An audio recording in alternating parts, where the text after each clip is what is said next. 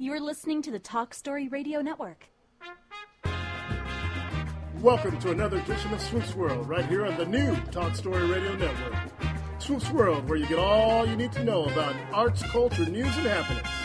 Our number, if you want to give us a call tonight, is 562 912 3444. You can always email us at swoopsworld at gmail.com, like us on Facebook, and follow us on Twitter. Once again, if you want to give us a call, that number is 562 912 3444. Now just sit back and enjoy another edition of Swoops World on the new Talk Story Radio Network.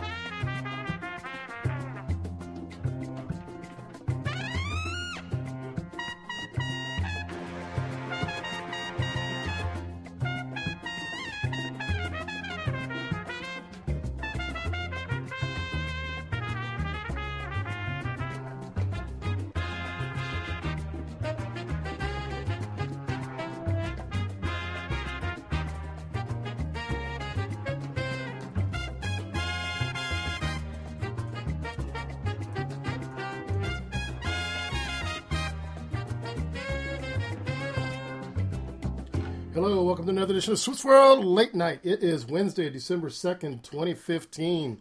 Looking forward to a good show tonight. We have uh, our guest, attorney Bob Fitzsimmons. And uh, I think you're going to enjoy uh, listening to him. Uh, he's on the forefront of uh, fighting for, uh, you know, NFL players and, and our military uh, persons who've uh, suffered uh, traumatic brain injury as a result of their occupations. Uh, we're going to have to talk to him. Uh, he's connected to the new movie coming out uh, with Will Smith called Concussion, and got a lot to lot to chat with him about. I think you're going to find it very, very, very interesting. And after that, of course, our good friend AD Anthony Davis will be joining us. And he's got a lot to talk about too. The new hire of Clay Helton as the USC head coach. And uh, so we're uh, we're looking forward to a big fun night tonight. We're gonna give uh, we're gonna give Bob a call right now and, and get things rolling.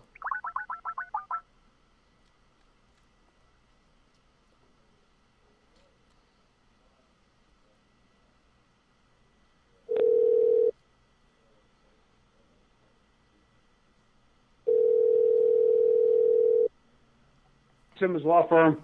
We'd like to welcome Bob Fitzsimmons to the show. Bob's a prominent attorney specializing in serious injury cases and medical malpractice. He's in the forefront in the fight to assure that service members and NFL players receive fair treatment and compensation for brain injuries suffered as a result of their occupations. Bob, welcome to the show. Uh, thank you for uh, having me on, Swoop. I appreciate it. Uh, I, appreciate you coming on, man. Let's uh, let's give our listeners just a little bit of background on you. You know, uh, how'd you, how long have you been involved in, in the law practice, and how'd you get involved in this aspect of practicing law? Yeah, it's just uh, it's pretty much by coincidence. I think I began practicing in 1978.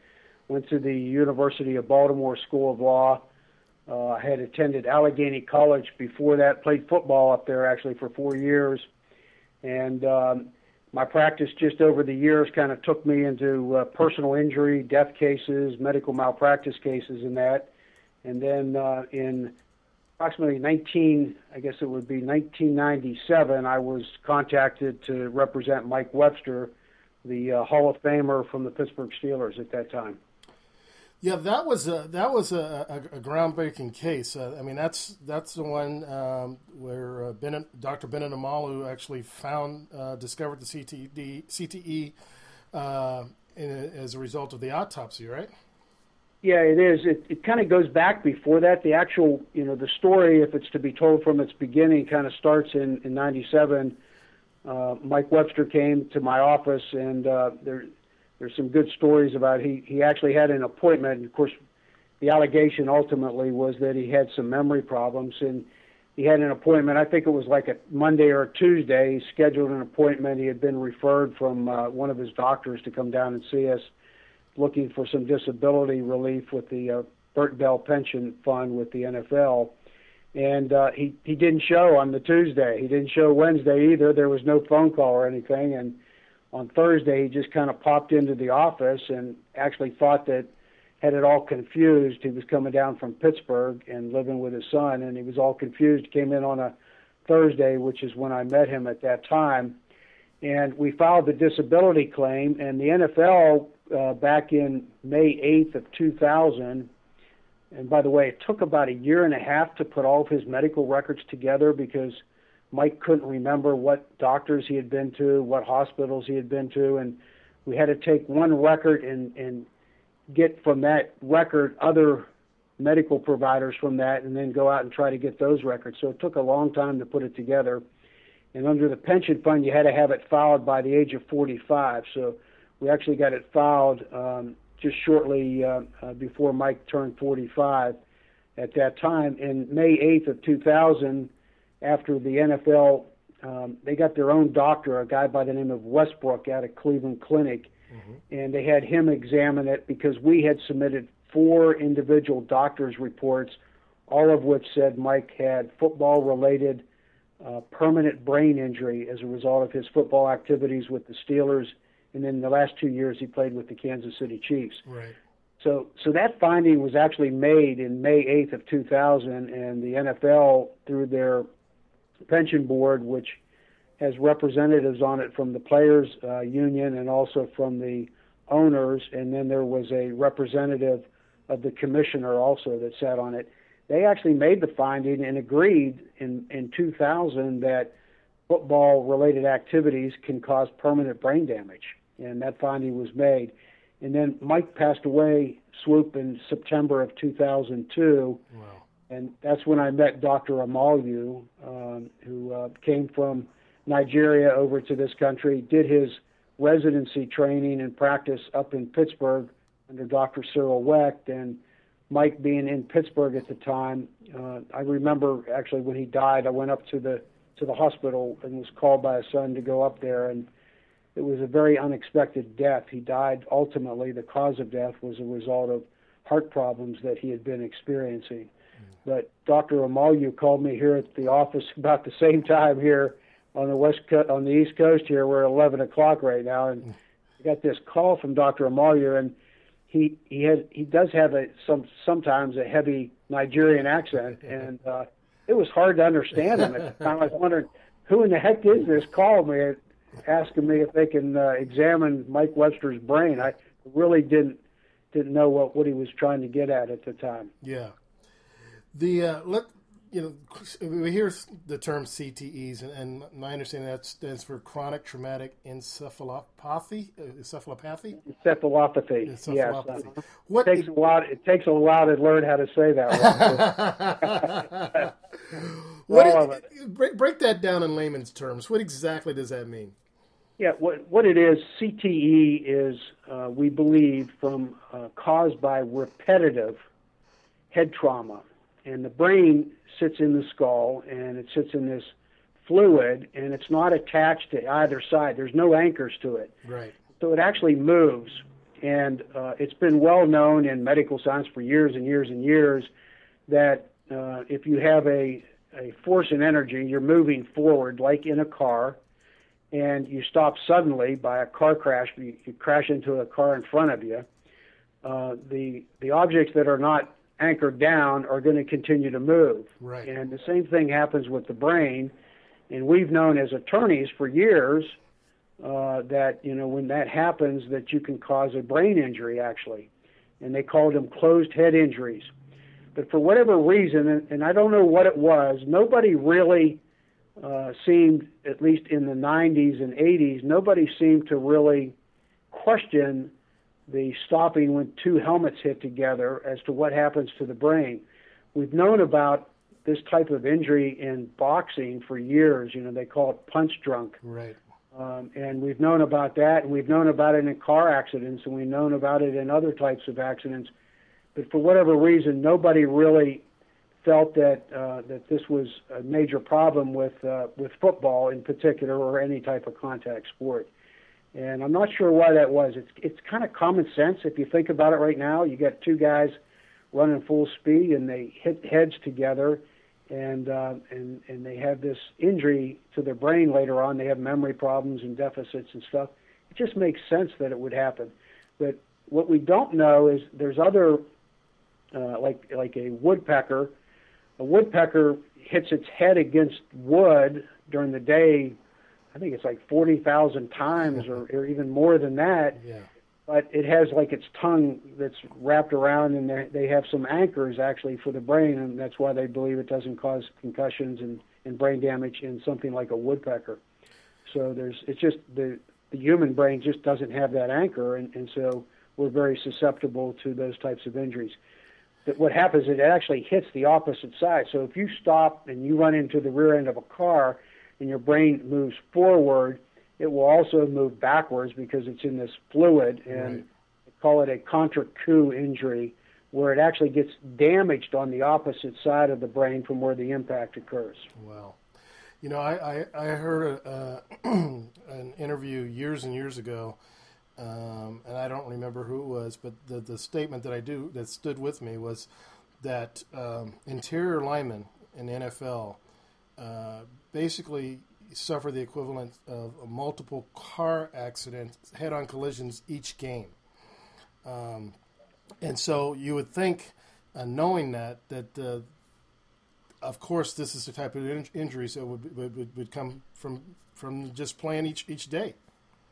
Yeah, I remember that that quote, and I don't know who it's from either, but it it's it's one that people still continue to quote, and because it's a well-known phenomena that these guys are having like in during a game, they may have you know 20 or 30 uh, 10 mile per hour, 20 mile per hour collisions, just like you would in a car. Right. And uh, and, and that's what that's what strikes me that nobody really pushed it or, or, or questioned it and said what's going on, because the helmet really uh, just protects against fractures pretty much the way they're designed cars used to be like that also. They were just made of steel. If you remember back 30 years, 40 years ago, they were real heavy and they were steel.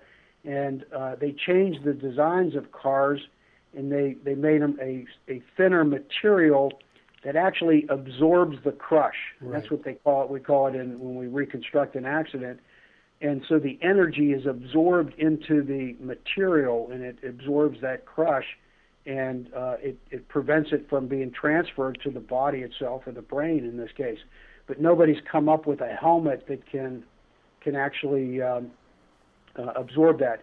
I I have a friend. His name's Matt Cheney, and and he writes a lot on football, and he's a, he's a great writer and stuff. And he's also a great researcher.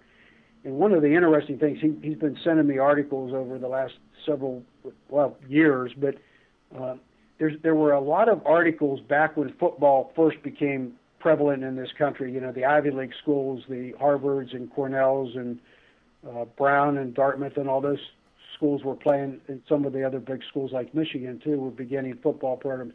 But there was an awful lot of controversy and questions by the people that were uh, running the game at that time as to whether or not it was too violent, and in particular violent with the head. And if you remember, they had the old leather helmets yeah. and stuff some people were actually saying maybe we should go back to that because people humans are pretty adaptive and we we got those helmets and they're supposed to be a defensive mechanism and I remember playing back in the 60s and the 70s you know they they taught you to use it as an offensive weapon actually yeah exactly yeah.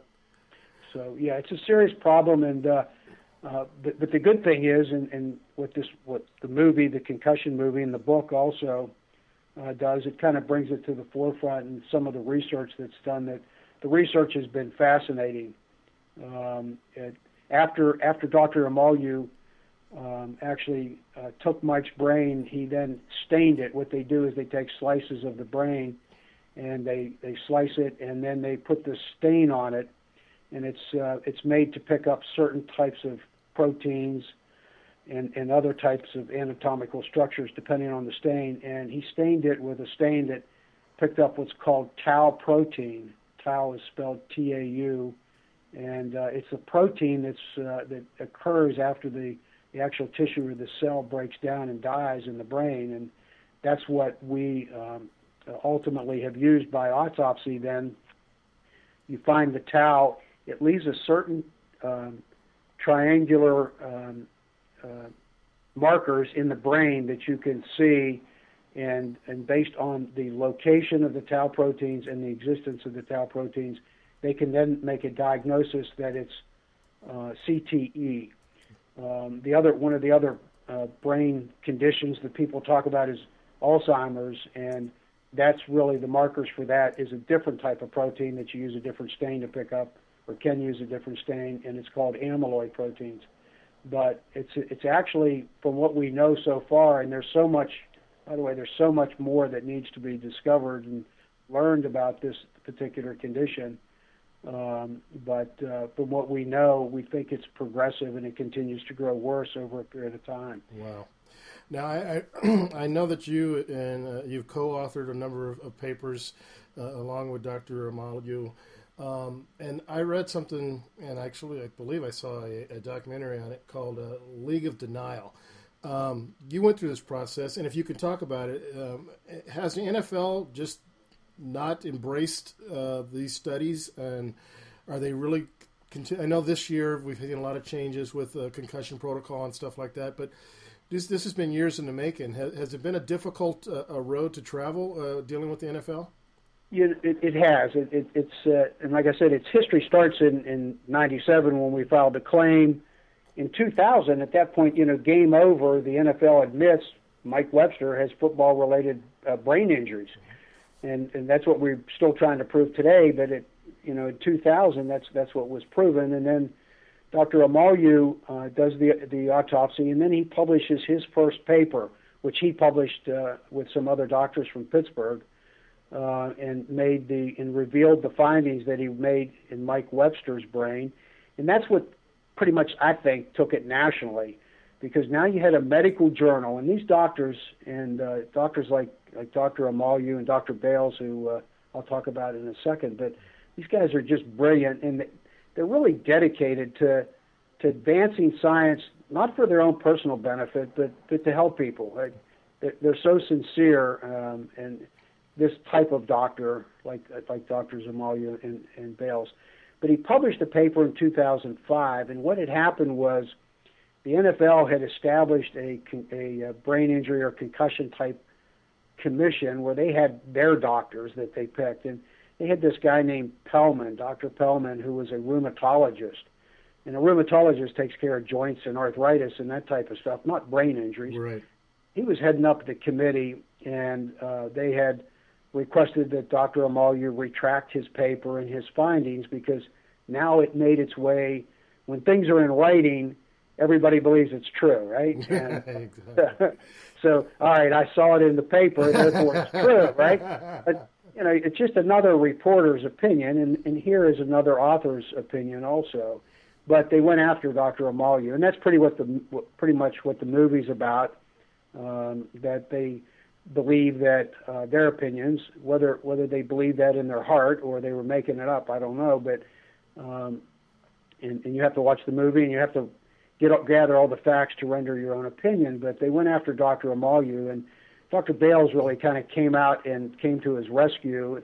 Dr. Bailes is a is a world-renowned neurosurgeon and came out and said, you know, I think you're right. They met a few times. They looked at the slides and sure enough, uh, you know, Dr. Bailes was on board that, you know, this is a disease that's caused by these repetitive uh, concussions. And by the way, I, I wanted to point out back in the 70s when Mike Webster first started playing for the Steelers and all the other linemen, they had a technique at that time called a head slap, mm-hmm. where they would actually, the guy that was center and you know he's defense defenseless basically because he has one hand on the ball and he's down in a three point stance at that point so the other guy kind of gets the first crack at him, and they had the head head slap where they would actually try to disorient the uh, the center and the lineman by by these head slaps back at that time. And that in and of itself is, you know, some trauma to the brain and causes the brain to move. And if you're making somebody disoriented, that's a concussion. Right. You know, you know when you have an alteration of, of your mind at that point. So, so the game has changed since that time considerably. But at that time, there were a lot more of these repetitive uh, concussions, and nobody really knows what the formula is. Is it one big severe concussion, or is it three mini uh, concussions, or you know, and, and and what is the definition? So that that stuff all is still up in the air a little bit, and people argue over it. But it's it's one of those things. If you see it, you know it, or if you feel it, you, you know if you have a concussion because your your mind has been altered, the state of your mind at that point. But getting back to 2005 and what happened with the NFL, it was, it was a pretty interesting story because right around that period of time, um, remember, I, I do the case after 2000, I stay in the legal uh, uh, system at that point, and I try to get the finding that Mike has permanent brain damage, which they make a finding in 1998, which is seven years after he had retired. Wow.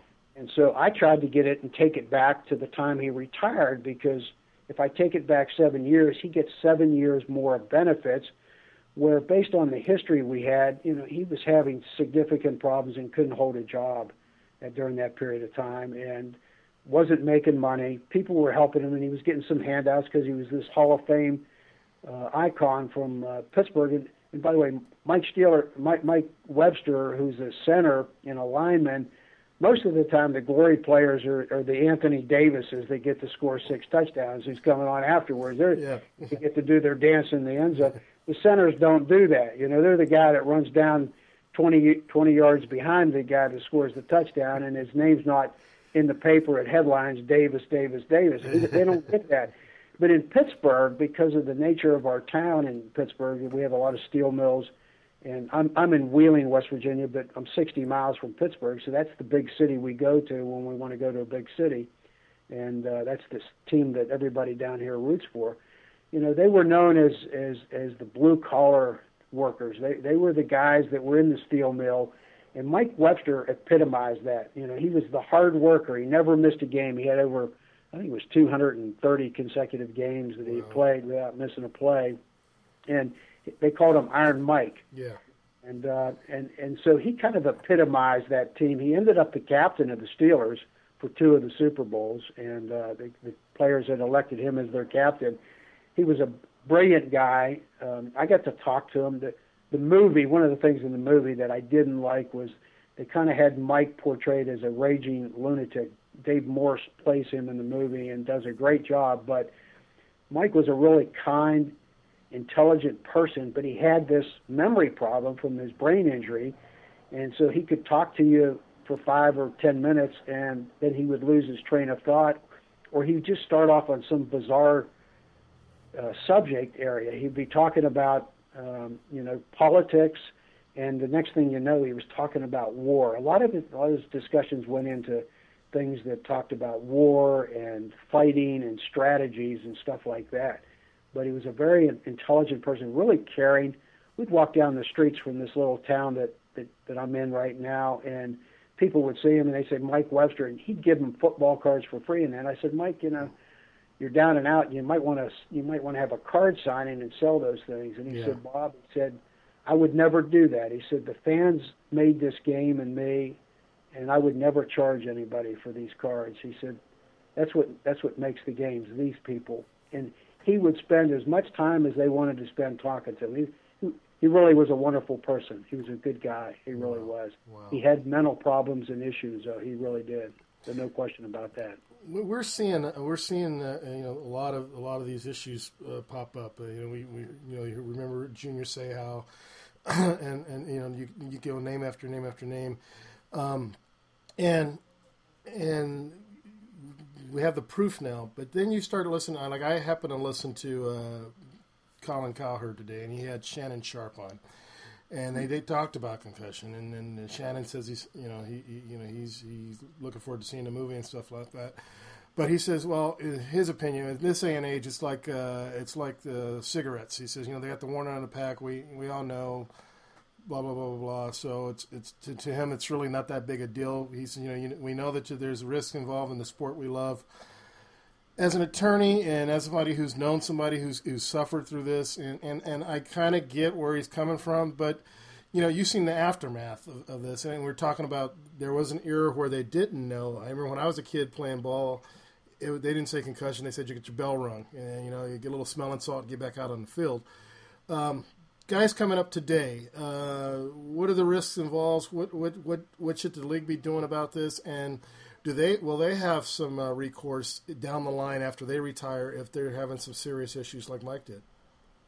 Yeah, that, that, those are great questions, and, and they're great questions for each individual and parent that allows his or her son or daughter to play contact sports. You know, it's not just football, but there's other other activities. The military people are having significant problems also because of explosions and things like that, where the percussion causes concussions. So we're seeing a lot of that in military individuals. But I think what we what we all tried to do after this battle we had with the NFL, and and, and, and that's between 2005 and, and the actual 2009 congressional hearings. And by the way, the NFL just totally blasted Dr. Omoyele, Dr. Bailes, and, and said this stuff doesn't exist. And in 2009, our congresspersons, Maxine Waters was one of the people just went after the NFL and just tied them down and said, "Hey, this is crazy. You guys, you guys got a losing battle." And and she, they just went after Goodell. It was it was hilarious. It really was. And I tell you, I was so proud of them. They they did their job, and that's kind of when the NFL kind of recognized it. You know, and and and if people aren't a scientist and, and good people, if they have different opinions, that helps make good science. It makes people dig in and prove things better and better so having two sides to the argument, um, although we wish that they didn't, we I understand that, and I think it's good. There's uh, one of the doctors that was with the NFL, Joe Maroon, who's a who's a famous neurosurgeon and a great person, and has has done so much good for people. He kind of got characterized in the movie kind of as a bad guy. And he had a different opinion for a period of time. When I say different opinion, he, didn't buy into the whole thing that Dr. Omoyele had put out in the paper. But in 2000, you know, when he came down, he came down to Morgantown, down to West Virginia University, and met with a doctor, a pathologist from from New York by the name of Davies, and Dr. Bailes and myself. The five of us met, and at that time, they were on board that this is a problem, and you know, but how how big of a problem is it, and how do we solve it? So, so really, the thing that we all need to concentrate on, I think, is how do we take this problem? We, we know it causes all kind of terrible problems, the worst of which is suicides. We've had, you know, the Junior Seau and Duerson and, and other suicides, Justin Strzelczyk and Terry Long from the Steelers. How do we make things safer, better, and how do we allow people to make informed decisions whether this is really what they want to do? Because you get a you get a 17, 18 year old kid and, and uh, swoop I, I remember when when Webster was sitting in my chair the first day, I thought to myself, he, his birthday is two days after mine. We're the exact same age, yeah. exact same age, right? We went to college the same time. He played at Wisconsin. I played at a little school called Allegheny College in Meadville, Pennsylvania, Division three school. Everyone my age and most guys that I know at some point in their life wanted to grow up to be one of these famous guys like a Mike Webster. Oh, absolutely. We, we would have given it. We would have sold the ranch, right? sold it all. It's all. Give it all. And I remember thinking to myself, here's somebody that that for a period of time, I a person like this, I wanted to be. Yeah. And and you wanted to be, you know, and AD wanted to be, and, and partially was, and, and really was. I mean, he did. But I look at him and at that point, and would I have traded my life? Here's this guy begging me for help and asking for help at the time. Can you help me? I need some help. I can't get a job. I don't have any money. I'm down and out. There's this disability. I can't. At, at times, I get lost when I travel down Interstate 70. I get lost. I don't even know where I'm at. I can't even get home sometimes. Wow. And here it is that that w- would we have traded? You know, we a lot of people say today, and some of the, I listen to some of these football players say, "I wouldn't have traded a minute of it." Well, they aren't having those symptoms in that. When they start having those symptoms, or when somebody develops ALS and dies, like Fred McNeill, who died about three or four yeah. weeks. Wow. ALS, and there's a connection, alleged connection between these, and it looks to be real. I don't know. Science may need a little bit more proof for that, but it looks to be real for that. Uh, would we do that again? If you've ever watched anybody suffer with ALS, nobody ever would elect to play football if they knew they were going to develop ALS. Right. And some of these problems these guys have, I I believe uh, that they wouldn't do it. You know, it's that old saying, you know, sell out to the devil. You know, I want to be famous, I want to be a trillionaire, and you know, let me sell out and I'll go to hell afterwards. Let me tell you, when you're down in hell, you aren't you aren't you've made the wrong decision at that point, and you would give everything you had and all back, you know, and uh, it, it's just the way it is. But I think I think the NFL has been responsive. I think that's one of the questions you asked. Yeah. They've been responsive. I think collegiate football, the NCAA is being responsive. Pop Warner, uh, Dr. Bailes is actually uh, the director of Pop Warner. They're being responsive. They put um, uh, return to play rules in. Every state, all 50 states, have now passed legislation. Um, and uh, the uh, the uh, young man from Washington is responsible for beginning that. Him and his parents, Lystedt, uh, they passed a, a legislation that if anybody even has a suspected concussion, they got to come out and they cannot return to play until they have doctor certification that they're able to go back to play. That's a big, huge rule. They're changing kickoffs, they're changing punts. If you notice, they moved up the kickoff so most of them go through the end zone, and we don't have those violent collisions at, at kickoffs and and uh, punts store in the game and stuff like that. But they're looking at that. I think one of the things they need to do is they need to to raise the linemen up and take them out of the three point stance because when you do that, you automatically set the head right head to head with the other player, especially on goal line stands. I think you need to have maybe players that have to stand up, um, and uh, they got to look at this helmet design to see if they can build some crush into it, you know, and uh, and make it work.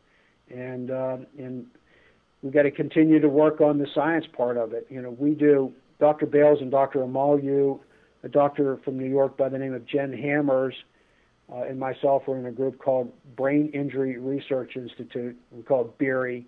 And, and uh, Mike Webster's son, Garrett Webster, is our administrator. And we've done over 40 brains in autopsy. When I say we, the pathologists have.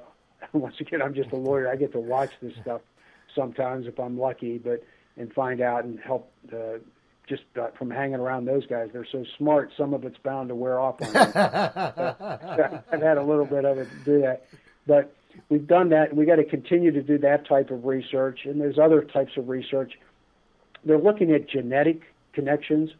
Some people. Um, that was the next question I had for you because you know we were talking about Gifford now, and he lived to be in his 80s, and we find out these other guys are, you know, have, have the same situation or died, you know, died in their 50s and, and stuff like that. Is that partly genetics? Is it nutrition? Is it the amount of hits they had? I mean, do we know? You know, science is a, is a, is a little bit of a slow process. Everybody wants an answer, and, uh, and but it takes time and it takes additional studies before you can really feel comfortable in what you're doing. Um, and, and by the way, we've had uh, diagnosis. We did Chris Henry's brain from the Cincinnati Bengals. He, by the way, he's a mountaineer, played for West Virginia University, and proud to say. And uh, he he he passed away, and we did his brain. And he Chris was in his I think late twenties wow. uh, at the time. So so this develops, and they just had a kid from uh, another kid from college. There's been an actual college player that has been diagnosed. So you don't have to even wait around until age 50. It it happens fairly rapidly. It, it appears to, to happen like that. But there's a gene, and, and when we talk about genes like breast cancer, there's a certain gene that if a woman has uh, this particular genes passed from her mother to her, there's a greater probability that they'll develop breast cancer. Yeah. So genetic studies like that are, are really helpful. There's the there's a gene called APOE4 that has been linked that to an increased risk for the development of CTE. I don't believe there are sufficient studies to conclude that that's true, but there seems to be some some genetic relationship between that. And the science is going to have to continue to, to do more autopsies and more studies before somebody can conclude, conclude, can conclude that. But if they do, here's the neat thing about that.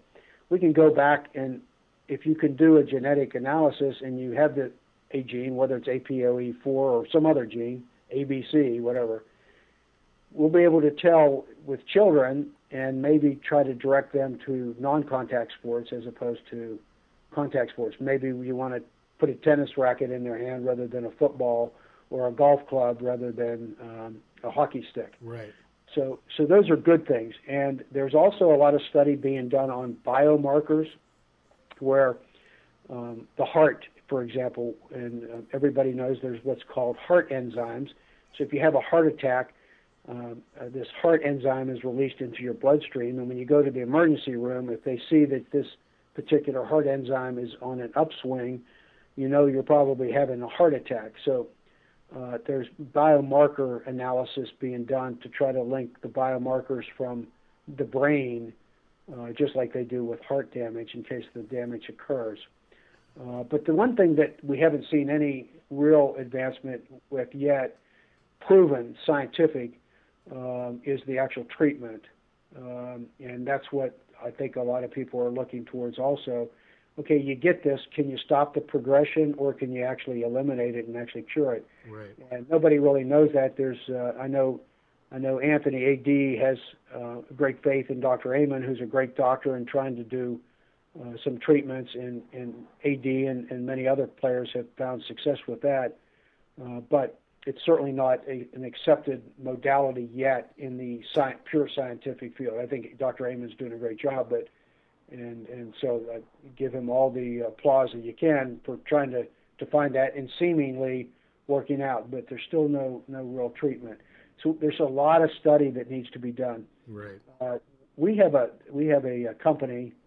Uh, it's called TauMark that uh, Dr. Omalu and myself, two guys two doctors from UCLA and uh, two agents, two guys that do agents, uh, NFL agents, that we have the license to a PET scan that uh, we've been studying, and we've done several of our papers on on the results that have been very positive so far.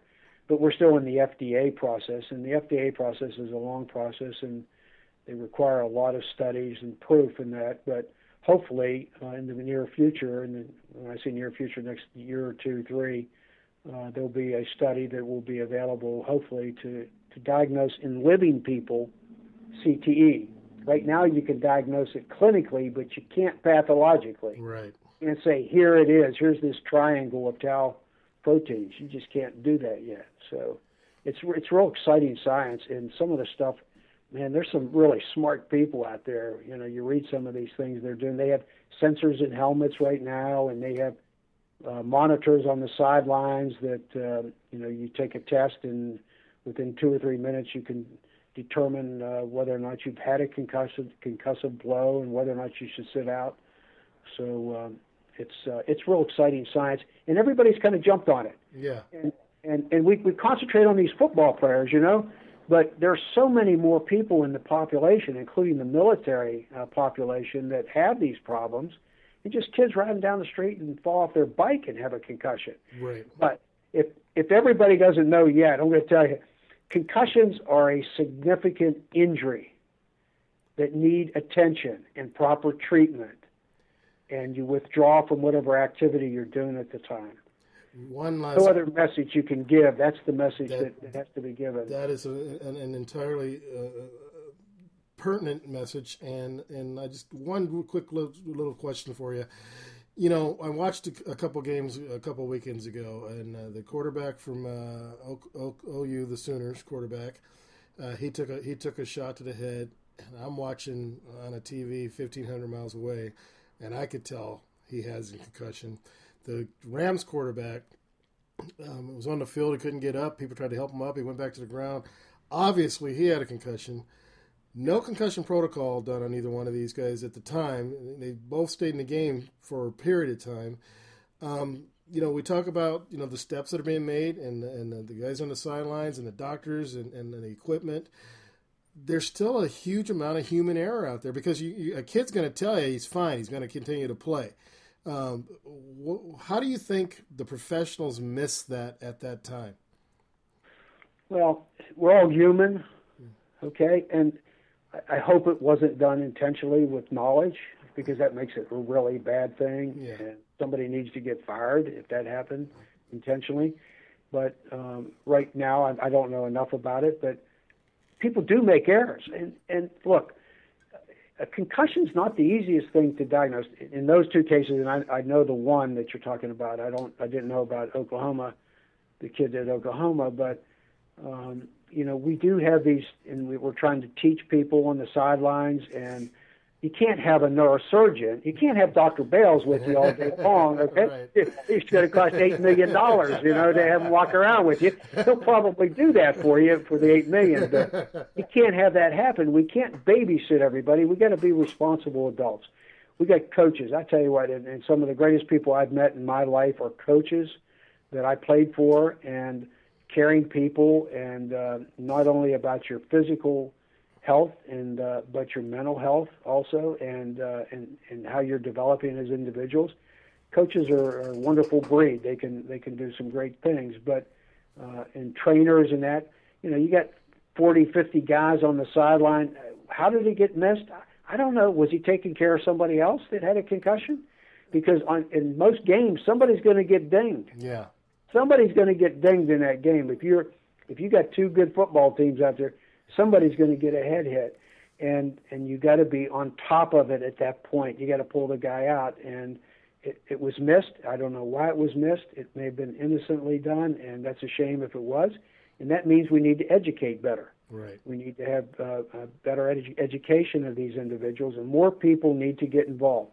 One of the things that, in the beginning of all this, um, when a player got dinged, they wouldn't tell anybody. Mm-hmm. They just they wouldn't tell, and, and that's a responsibility that each one of those people have. And I think as more and more people come out and talk about concussions, and we see the terrible, terrible uh, harm that's caused by the, the most extreme damage, and that's a suicide.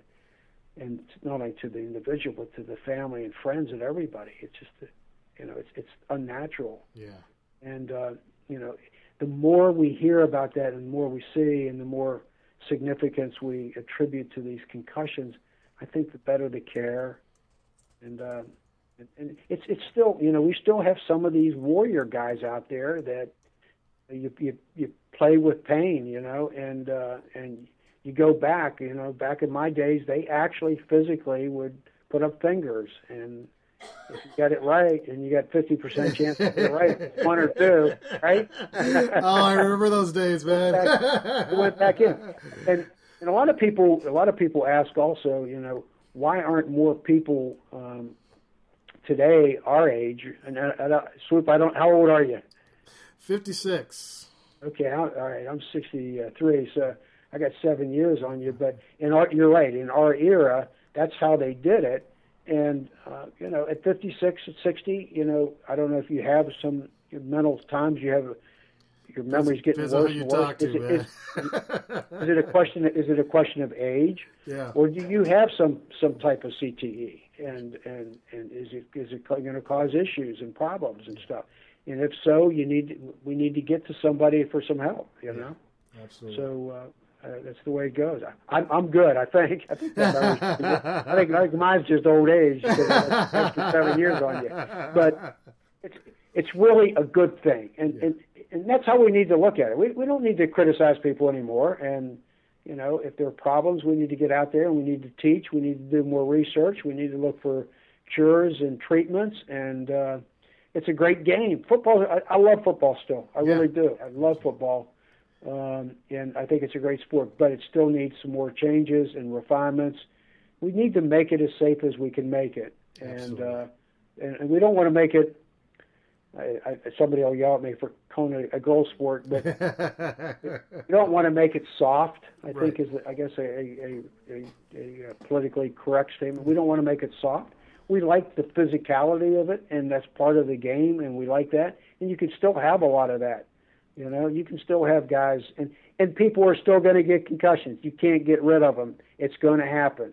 Just like you're going to have car accidents, it's going to happen. Right. You can put all the seat belts on all the people in the world, and you're still going to have car accidents, and you're going to have tragedies yeah. and it's just it's part of our life and our existence and that's okay as long as we feel comfortable that we've done as much as we can to make it as safe as possible and we've allowed people to make informed decisions i'm afraid that the kids that that don't have um, affluent families hmm are looking for you know and, and you're looking for the uh, the championship and the big name and all that. Uh, those kids that come from areas of poverty uh, that are going to be drawn that this is the way that they get their Right. riches. Right. Uh, that that maybe that's not fair that we have all that class of people that are going to end up in this particular uh, arena and going to end up with this particular type of disease, whereas the people that are more affluent and maybe don't need or don't have to have that avenue in their life uh, would avoid it. So I worry about that a little bit. I, I think it's unfair. That'll be a very unfair thing and not a good thing to happen. But it it may happen. You know. Well, Bob, I, I really want to thank you for coming on the show today, and, and so informative. And, and you know, what you're out there doing is, is, is really needed. And you know, as I always say, you know, when you're doing things like that, you're fighting a good fight. And uh, I want to thank you for, for joining us today and sharing your knowledge uh, with our listeners, man. It was a pleasure, and I appreciate you. Those were great questions you had too. Thank you so much. Thank you. And that's the uh, the Fitzsimmons firm, and uh, what city in West Virginia? Wheeling, West Virginia. Wheeling, by golly, West Virginia. All right, Bob. Thank you so much, man. Look forward to talking to you again sometime soon. All right, brother. Nice talking to you. You too. See you. Bye bye. Bye bye.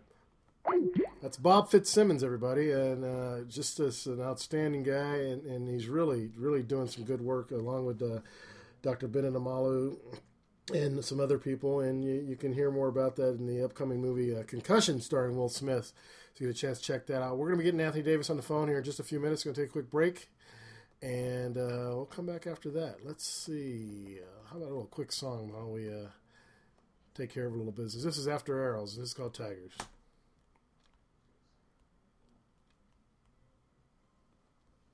We're savages, we're demons,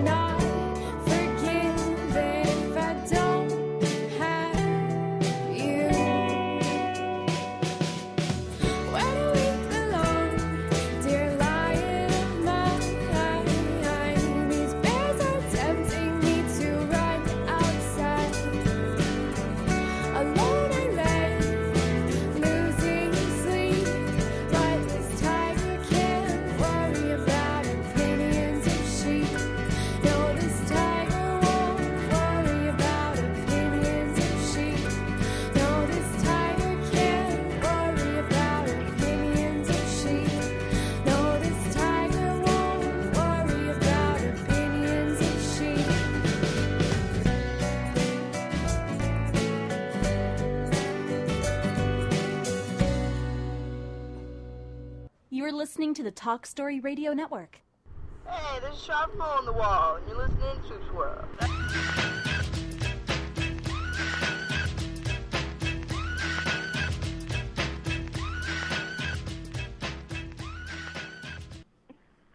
Good evening. Hey, there he is. We'd like to welcome back to the show our good friend and colleague Anthony Davis. AD, I called the wrong number or something at first, but uh, we got you now, live and clear. That's great. Hey, how's it going, man? We just had uh, we just had uh, uh, an attorney, Bob Fitzsimmons. I know who I know you know who he is on the show, and had a lot of good conversation with him about uh, CTEs and concussions, and Dr. Bennet Omalu, and the upcoming movie with uh, Will Smith. And uh, you know, let's before we get into all of our other stuff, let's get your take on on, on some of this. I know you you have the book out, uh, Kickoff Right. Concussion: How the Notre Dame Killer uh, Recovered His Brain. And I know Right. this is near and dear to you, man. Tell us a little bit about uh, your dealings with uh, the, the movie and uh, with the thing, the good things that uh, Bob uh, has taken care of over the years. Well, first of all, you know, the movie's going to make a, a major impact uh, uh, on society. Period. Whoever goes and see it, they're going to get an insight of really what goes on with concussion. I know the NFL is sort of anti the movie coming out, but it is what it is. I mean, it, it talks about different stories. Mike Webster. Uh, it talks about how Doctor uh, Umalo Omalo got installed in this film and, and, and all this research and stuff because he's from Nigeria. He didn't know anything about American football. All he knew he was he was doing an autopsy on Mike Webster, and he found this enzyme. He found CTE. So uh, the movie demonstrates that, uh, and based on this on the movie, it's going to wake up a lot of people.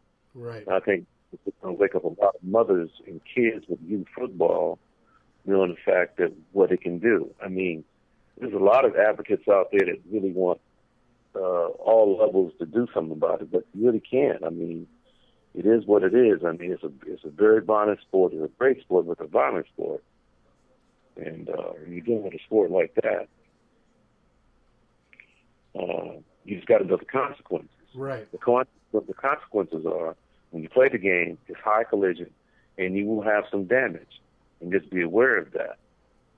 But anyone who puts a helmet on the head is trauma. And this movie is going to demonstrate that, period, and how it affects from player to player.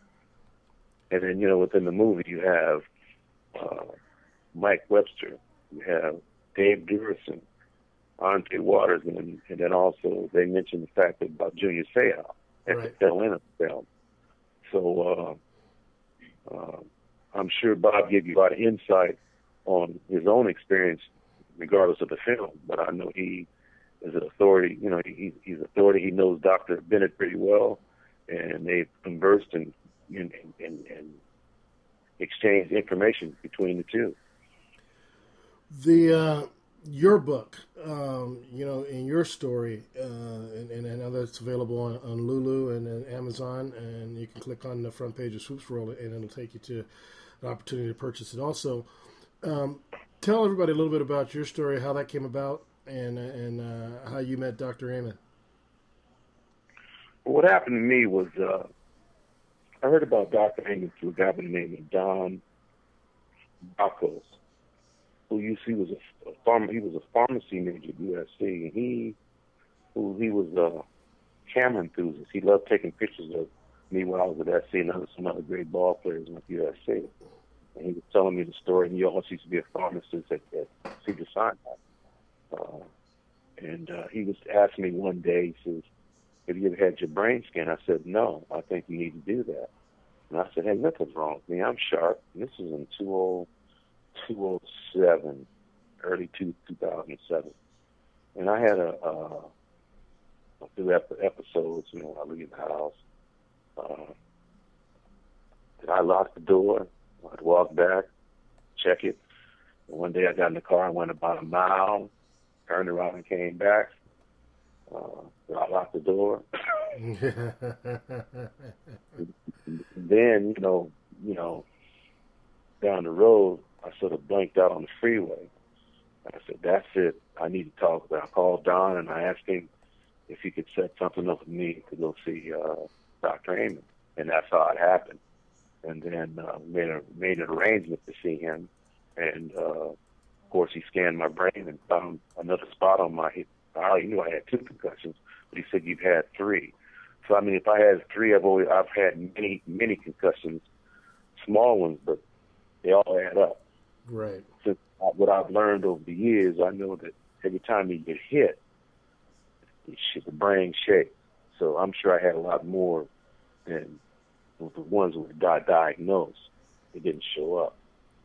But at the end, you know, over over many hits, what happens is, uh, you know, it builds up and it builds up, and then down the road, you know, years later, you see the, the effects of it.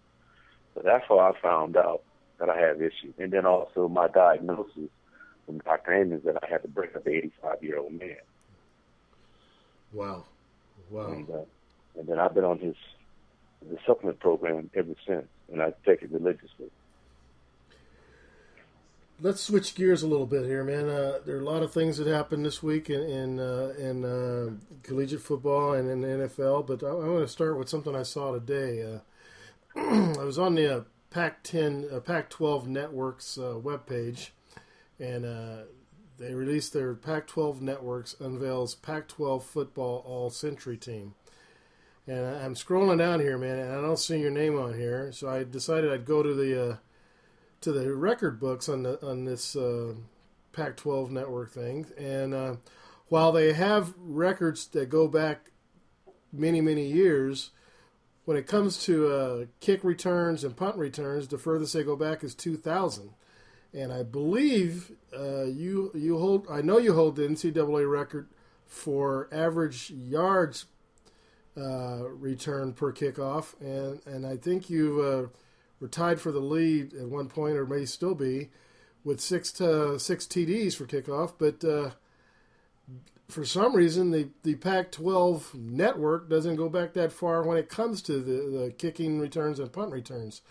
So you're telling me, based on that, they don't go, they just go back to year 2000?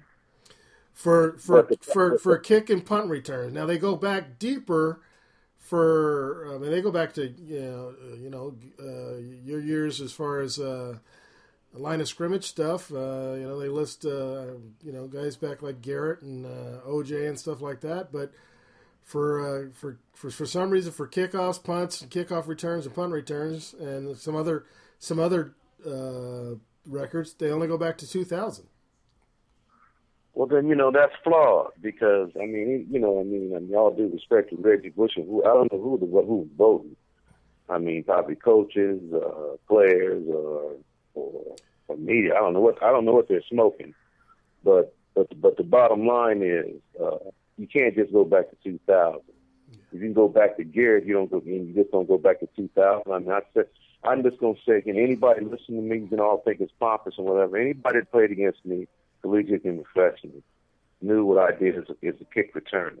Okay, and uh, uh, I hold the whole category of NC2A kick returns, the whole category, average per season, average per career kickoff returns, and I actually had I actually had the longest run of anybody in USC history, 106 yards against Arkansas in 1974, and. uh and had six kick returns, as you, as you know. Yeah. Well, I don't know. I don't know how you're going to do that. In all respect to Nathan, they, I understand they have Reggie Bush as a kick returner Reggie and Bush is he's the only person with two uh, uh, two positions. Uh, they got him for uh, for t- t- t- tailback as well as where does it say? Me, let me read it exactly. Uh, Trojans, blah, blah, blah. Bush is the only player to make the cut at two positions. In addition to be the fourth highest vote getter as a running back, he was the top returner selected.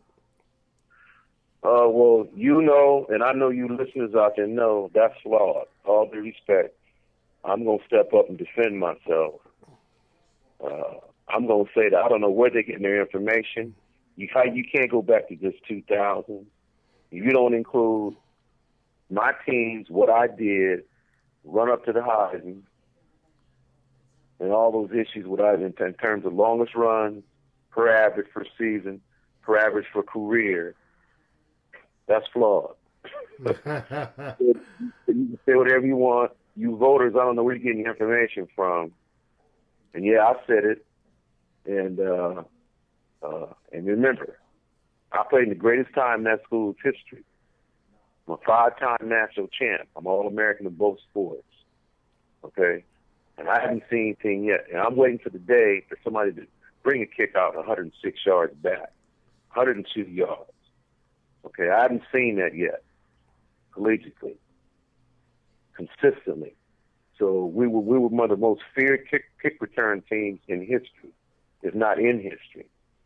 So I don't, you know, I, I'm not giving my total total credit for me, but my whole total kickoff returns. I just happen to be carrying the ball. Yeah. So you voters and, and your your committees, you can say whatever you want. The people out there know who did what historically. Your coach is the coach is, is your coach is the coach of the century. Well, excuse me. Uh, John McKay was the coach of the century. They elected him. He was the coach of the century uh, on this list. Um, well, he of course he was a four, he he he won four national titles. Yeah. Nobody did that in Pac-12 history. Wow. He won four. He, he won four national titles. I was on two of them. So, so I mean, I don't know how they I don't know how they deal with their dabbing.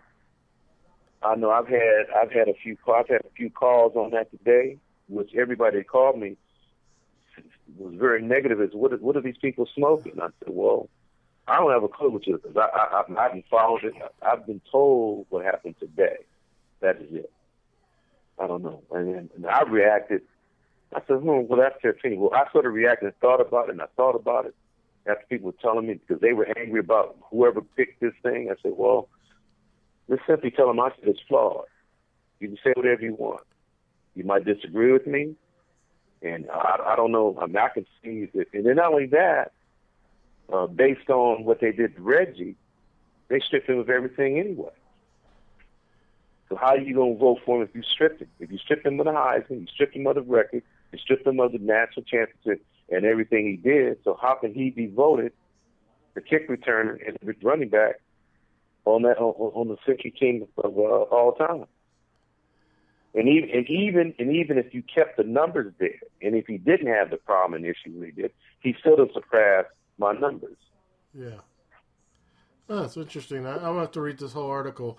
I'm surprised that they have, uh, as far as quarterbacks go, uh, Mariota comes in second behind Elway, and ahead of Plunkett, and ahead of Luck, and ahead of Leinart. Um, I guess he had a better. Yeah, he probably had a better. Well, Leinart.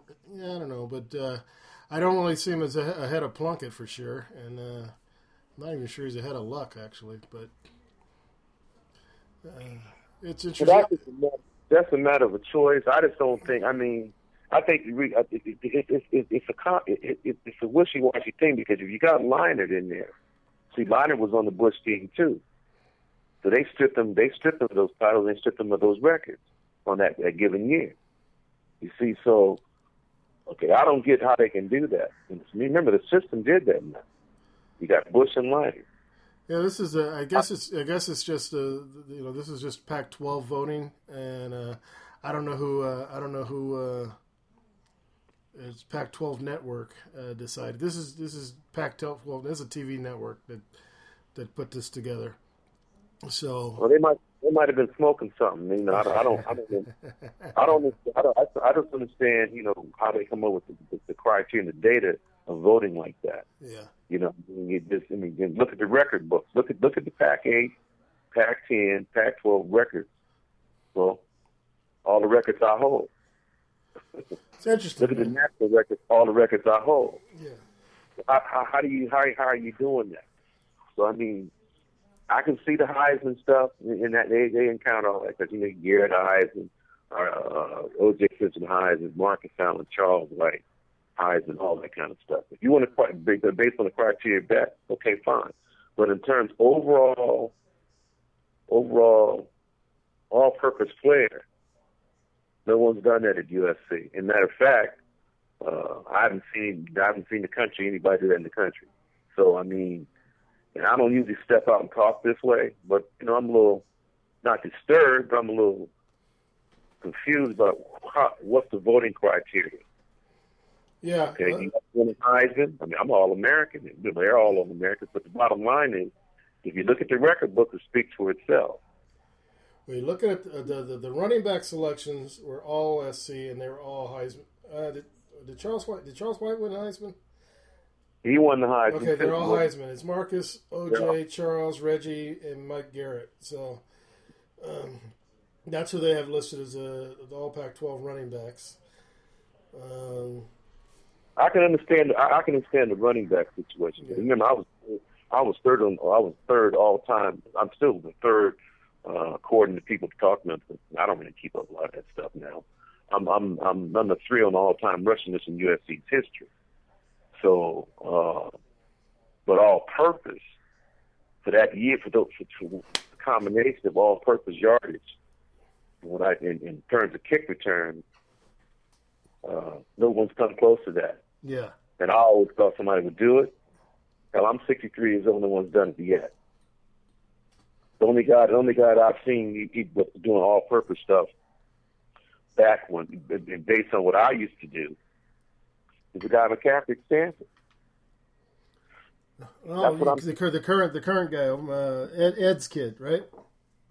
Ed McCaffrey's kid. Yeah. He's all for. He did exactly what I ran the ball, off the ball, brought back here. I did that at USC. Period. No one, no one, you know one in USC history's done that. I was a back. I was a kick. I was a. I was a backup kicker, field goal kicker, extra point kicker. I was a kickoff man my sophomore year. I caught passes. I brought back kicks and ran from scrimmage. So I don't understand how just just from the special team standpoint, with my team teammates, there hasn't been a kick return team in history do what we did from seventy two to seventy four. So I don't get what the Pac-12 is thinking about. well, I think that's the that's the yeah that's the that's the network. I don't know how what what, what how much uh, clout they hold as far as uh, the actual division, or if the division owns the network. I don't know, but uh, it was just uh, something I came up on today, and I, I thought I'd ask you about it. Let's uh, Right.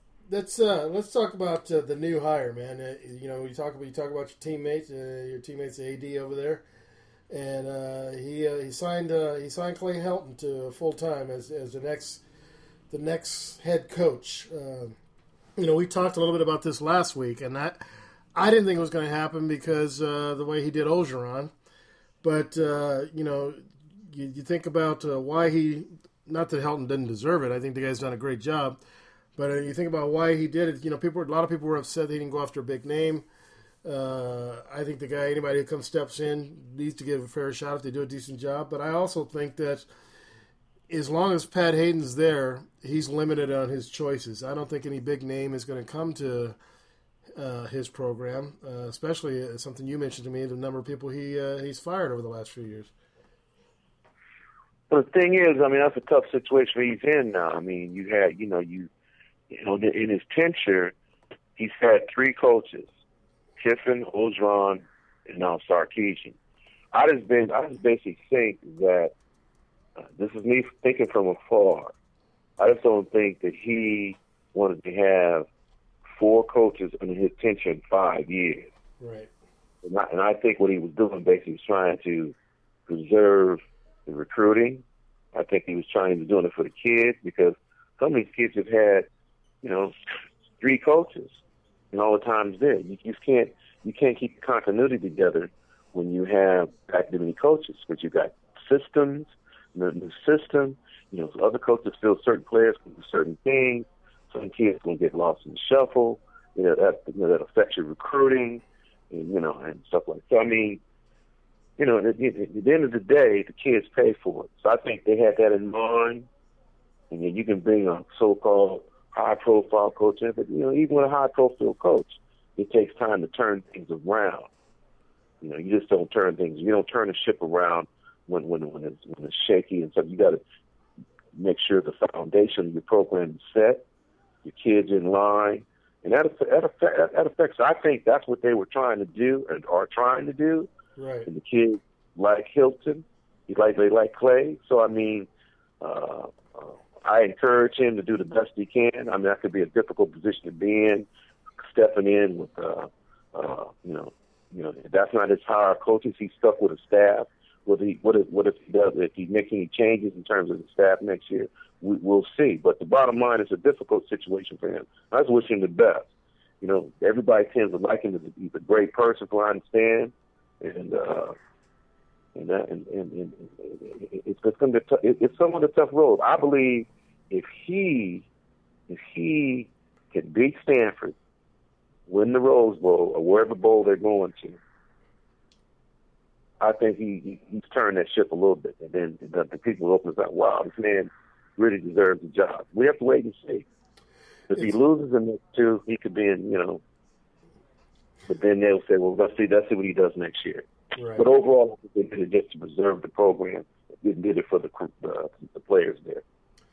It's interesting. Uh, months ago, uh, we had a discussion, and uh, SC had dropped us. You know, it started off hot, and they dropped several games, and and you looked at the things, and you looked at you looked at the the scheduling and whatnot, and you said that the way things are, they could e- easily still end up playing and winning the Pac-12 championship.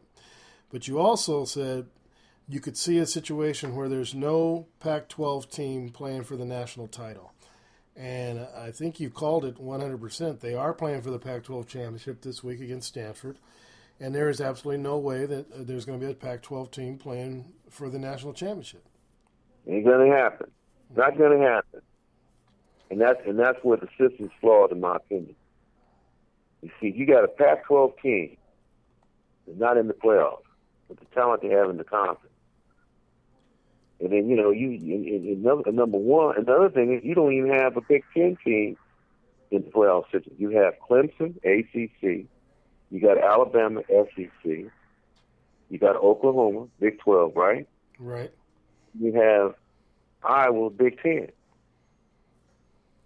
So you don't have the marquee names other than Alabama the playoffs.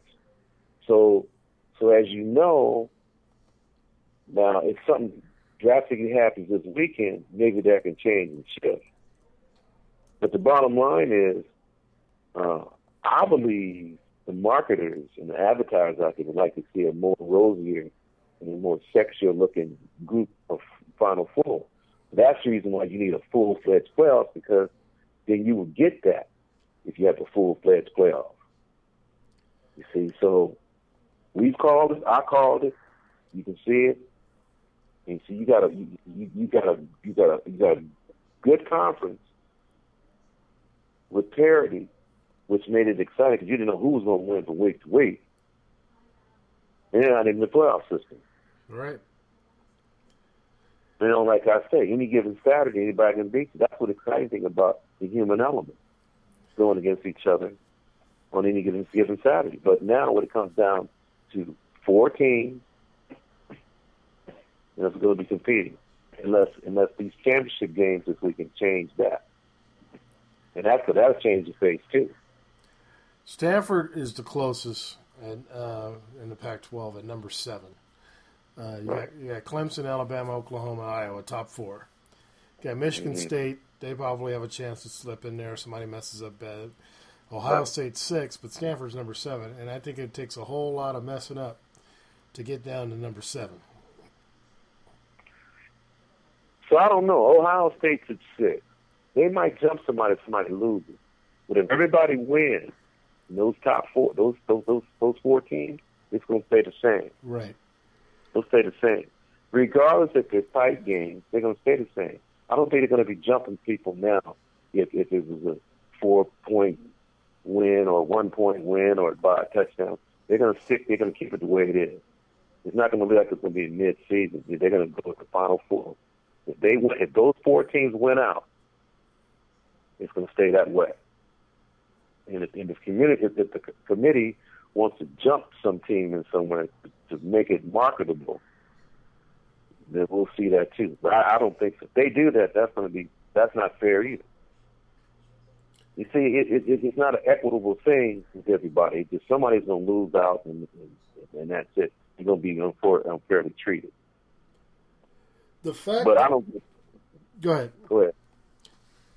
No, what I was going to say, the fact that, as you said, that you know, it's not a full fledged playoffs, where you know, you win a conference, you know, you you, you, you know you, you get seated and you and you play you know another champion for another conference, and you, you get down to you know the brackets, and then finally you have a, a national champion. Is uh, is ridiculous, especially with the w- the way these things pan out. And you look at the numbers of these guys. You know, they got in the top 25 we got a couple teams we got a team that's 8 and 4 we got a couple teams that are 8 and 3 9 and 3 Right. Um, you know a few undefeated teams and in the top 4 you got two teams that are undefeated two teams that lost one game you know Right. it, it's so you take your conference champions you can eliminate a lot of this speculation Yeah, you do that. That's that's that's like you can seed up all the conferences, seed them up, do the best of seeding those guys. Like I said, use the bowl, go through the bowl system. What comes out of that, let these second place teams go to these other bowls, so the universities make money and they can benefit some way. But the bottom line is that's what you have to do. And I believe that's going to. I believe down the road they're going to they're going to realize that it's, that's what they're going to have to do. Period. yeah And this this this four teams is not going to work. And you know, I know every coach in, in the country is being politically correct and, and the advertiser who's in and all that kind of stuff. Well, who's out? So, so, so I mean, I believe what they're going to do, they're going to revamp revamp the system again, and they just make make it full fledged, not six, not eight, a full fledged playoff system. And you can do it easily. Start it right after the season. You do it just the conference championships, go into that, and you start playing. You know, you you, you do that then. You and you play it all through December, and go through January. Then by mid by the end of Jan by mid January it gets over. You got a champion. right It can happen. It can happen. Just, you know, and you got all that. You got all that that, that lag time in between a bowl game. You know, uh, what? You know, three, two or three weeks. You can have to start the playoffs right away. That's basically what deep down what these coaches want. They, you know, they won't say, "Well, I don't like the system," blah blah blah blah. But they're not going to say that. Everybody's being politically correct. Politically correct. right Well, I'm not politically correct. I'm like Donald Trump. Tell it the way it is. That's what everybody wants. To, that's what everyone wants to hear anyway. I mean, just tell the truth. right That's what they really want. The uh, you know you know real quick before we get off of this, I mean uh, Alabama's sitting at number two. I I, I, I, kind of think uh, personally I think Oklahoma's a better team than Alabama, but uh, you know ev it's it's it's all subjective. You know everything's subjective. Iowa, you know Iowa number four. I think Michigan State's a, is, is Michigan State has won a lot of games at the last minute, at the last play of the game and stuff like that. But they they continued to win. They didn't. They never. Uh, I think they lost one game all season. Um, you know, they're, it's all subjective. Uh, I know they talk about strength of conference and strength of schedule and all that kind of stuff, but you know, I don't, I don't really know that. Uh, I think we're still going to leave. We're going to leave Philem empty at the end of the season, regardless who ends up as a national champion. We we love the sport, we love the games, we're going to watch them, but I think, you know, I think you still feel empty at the end of the season because there's really no clear. There's really no clear winner. I don't think so. I mean, it, it's just look. Anybody in that top ten group can win the national title. Any of any, anybody in the top ten on any given day can win it. And and uh and, and this is my voice. I've been saying this for the whole year. I've been saying it. Period. And nobody and nobody sounds like I. I mean, only one person I've heard that publicly said they need a full fledged has been Shaquille O'Neal. He's a basketball and he gets it. Yeah. I mean, I get it, and everybody else gets it. They still want to say it. I don't know what it is. I don't know why ESPN doesn't say it. I don't know why CBS or NBC or ABC they don't say it. Come on. You know these coaches want a full fledged playoff. You got some guys that are playing college, coaching college who who's in the pros. They like the playoff system. They like Absolutely. the element. They like to compete on that given day. Okay, is my guy better than you today? Let's find out. That's what it's about. You don't want to have some guy sitting around drinking coffee, eating donuts, deciding who's going, you know, who's going to be the final four. Hey, come on. What are you going to do? We playing, you know, what are you going to do? You know, you, you know, I mean, you you don't even do a video game like that. We uh, what are your what's your what, what what's your prediction for this week with uh, SC and uh, Stanford? You've seen them both play. Uh, Stanford, there's no quitting their game. I got to give them credit. They, there's a couple times I thought they were going to definitely lose, and they and they either hung in there or came back to win. Uh, SC showed showed some signs of life the last few few weeks. Uh, what are your what are your thoughts? You know something. You know something, Keith. I, I uh, with the Pac-12 the whole year. That's anybody's game. That's a toss-up game to me. I mean, you know, Stanford is showing that they they get good ball control. They have a balanced attack, and running pass. They got a great uh, all-around player in McCaffrey. I mean, running the ball from scrimmage, special teams, catching the ball at the backfield. You know something, and and then, then overall, SC has a better athlete, definitely on paper. It's just that how they're formulated together against each other. I don't know. I couldn't tell you who the who the favorite going to be in that in that game because of the, the the wackiness in the Pac-12, the competitiveness, and the and the parity in the in the conference. So uh, I don't know. I really don't know. I think it's a toss-up game. I think it can go either way. I think whoever controls the clock and dominates on defense wins the game. Yeah. You and I I, you and I talked uh, recently, and and and we talked about that. And uh, one of the things uh, we see is when when a, when a team has a decent run game, it keeps the defense out on the field a long time. And, Absolutely. and if they, if you if you give the ball up, if your offense comes up and gives the ball up three and out, it only takes a couple series before the other team starts to run away with it because they just wear the defense down. Uh, these both team both teams have the ability to control the ball on offense. Um, do you see do do. you see an advantage for either one? First of all, it just it just, it just with them two teams, they've already faced each other. It's mistakes. You know, the turnovers. I mean, you, if you're giving the ball away, you, you're doomed. And uh, if your play call is off, you're doomed. You know, if you, if you sustain a drive on one team and you and you, and you, and you, and you get the edge on them, you know, from a uh, endurance standpoint in the course of the game, late in the season, you're doomed. Yeah. And so you got to go air free. You got to stay focused, and your game plan has to be tight. Your play calling has to be tight, and you got to counter what the, your opponent does. You don't do that, you're gonna get beat. But whether or not Stanford does that or SC does it, I don't know because the, the Pac-12 this year has been up and down. And when you're supposed to win, you lose, and when you're supposed to win, you don't win. Does SC So- have does SC have the advantage because they're coming in with a different head coach this game? Well, yes and no. I mean, you know, I mean, if, if he's putting some new wrinkles into what he wants to put in, he sees something certain players can do. I'm sure he's he's, he's doing that. I, he might have some surprises with Stanford, but you know, Stanford. I mean, you know, they're solid. I mean, they're a solid team. They don't have anything that really jumps up at you other than McCaffrey, but they'll just grind you to death and they'll beat you. To, you know, and those big tight ends they got there. they- If, if you don't contain those guys, you, can- you can have a long day. Yeah. And if McCaffrey gets loose, you really can have a long day. So you so basically you have to contain him and contain them big tight ends. You got to take one of them away from them. But if they're playing good solid defense, that could be a tough day. Know, if SC is, is on is on is on all cylinders, they could be they could be a monster too. But for some time this year with SC, whatever whatever the reasons are, you don't know what team is showing up. You know, you expect them to put up 40 points, and the other team might put up 35. They might put up 14.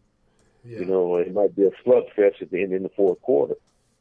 So uh, it, it, it, it's not that you know they're they're awful as a team. It's just that the parity the Pac the Pac-12 has been tough, and then also too the controversy with Sark leaving the team and being removed. That's that was very disruptive too.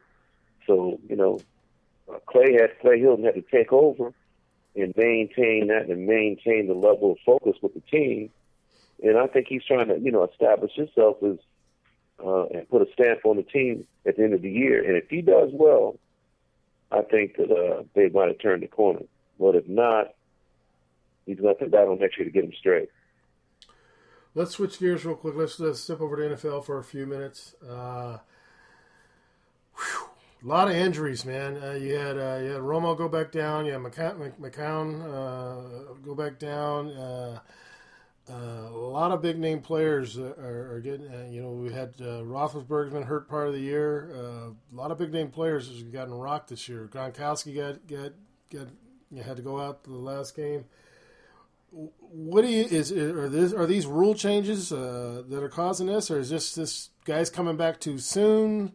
Uh, what do you think's causing uh, all these re- repetitive injuries, uh, especially? And you know, you got uh, Planner, what Planner, I can't pronounce it.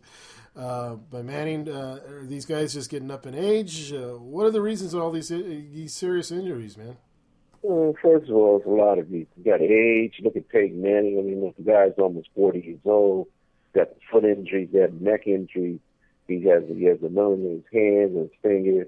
You know, a lot of people say they're not the velocity in the ball like he used to. Uh, that's one thing. Roethlisberger's getting up in age. It, it, it's, it's just it's just a physical game, and uh, it's it's, it's, it's, it's just that's just a it goes in it goes in phases, and these and and basically uh, these guys getting hurt, and you got to remember this guy's hurt every week. It's Yeah. just the, the marquee names that getting hurt. Tony Romo, you know, Peyton Manning. Stafford didn't Stafford get hurt too? Excuse me? Didn't uh, Matt Stafford? Isn't he out for a while? Uh, There's there's Well, well, Matt, you got you got you got Dez Bryant, you got all those are freak things, but you got to remember, um, you have to remember the football, like I said, is a very physical sport. I mean, I'm surprised more marquee guys are not out.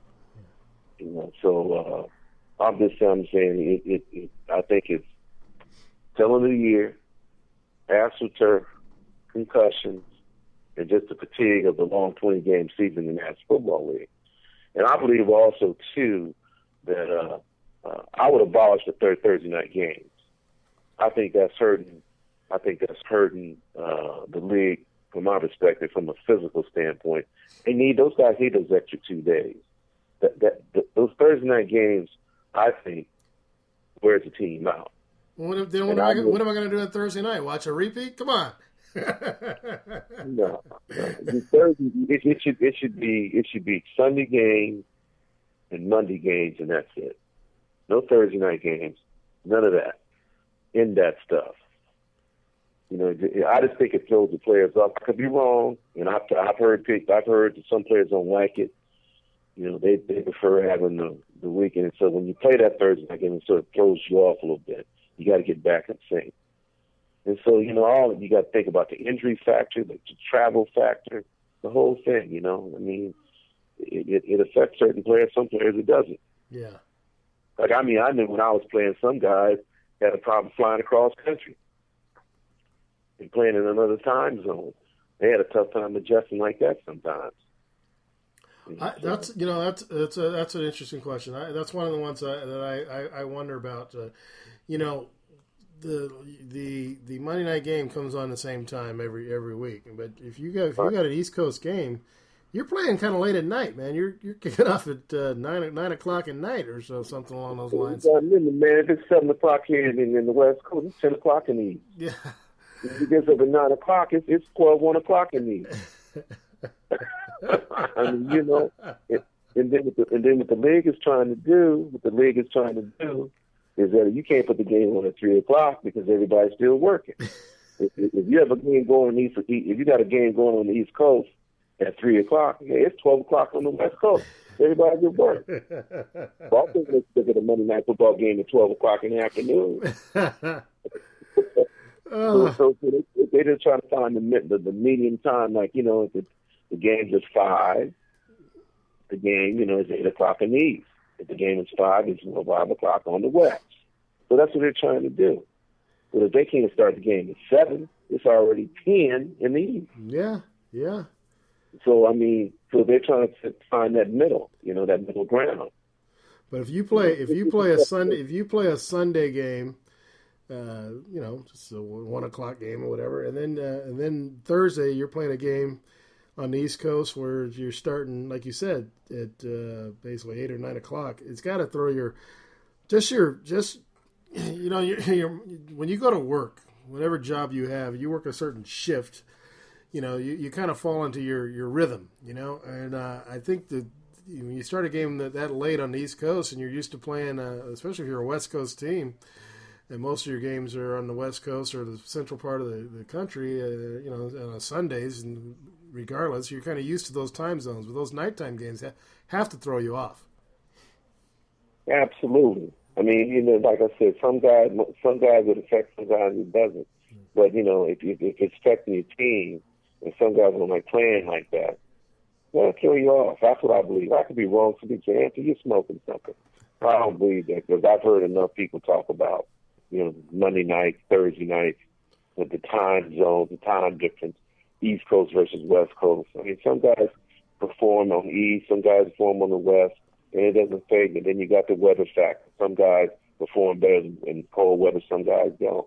You know, I mean, but the bottom line is you got a guy coming at you when it's 30 degrees. You go, you go, you go prepare yourself to get hit or whatever. But uh, you, you hear all kind of those things, uh, things from ball former former players and players, and even coaches. They'll tell you that too. Last question, AD, and, and, and it also goes to, to, to performance and conditions and stuff. Uh, altitude. You know, when you guys go go to Denver, uh, how long does it take for them to adjust and, and get used? I mean, did the teams did teams come in a few days early, or they? I mean, it, has got to it's got to take a toll on, on, a, on a visiting team. Well, I know, man. You're up in that sand air, I mean, mile high. I mean, that is that that is a factor. You got to be in great shape. I mean, you see these oxygen tanks on the sideline. Uh, you know that you know that's a tough thing, and, and, and I think it varies during the the course of the season, what part of the year is it deep fall or early summer or early, you know, I mean, like September. I think the air is probably thinner than up there. I, who I don't know, you know. Uh, I've never played in Denver, so uh, I just heard just the, the different things about certain guys and how, you know, the, the air air is so thin and stuff. And, and you know the Colorado Rockies, when you hit a home, when you hit a home run, that ball really gets out of there.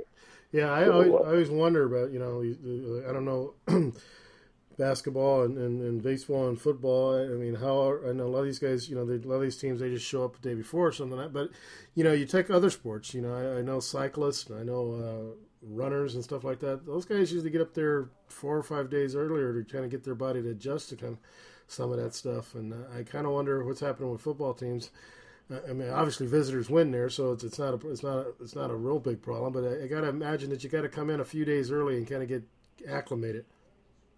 Well, I really don't know what the football team does. I mean, in terms of the playoffs, I think they might have come in here maybe a little earlier. Yeah. But uh, I've heard all kinds of things about the, uh, the thin air and stuff like that.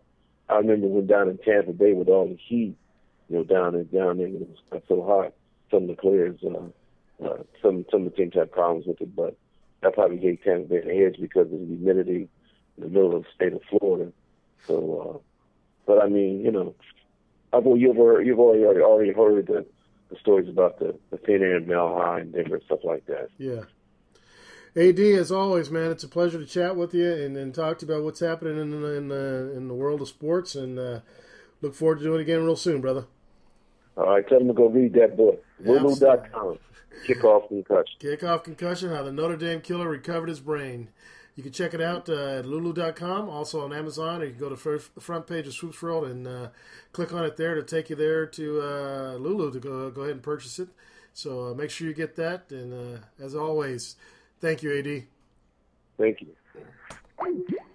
Want to thank you for tuning in and uh, listening to us here on Swoops World, sponsored by HealthyNewDay.com.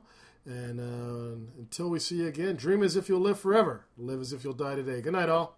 The views and opinions expressed by the individual hosts and their guests do not necessarily reflect those of Talk Story Radio, its affiliates, or sponsors.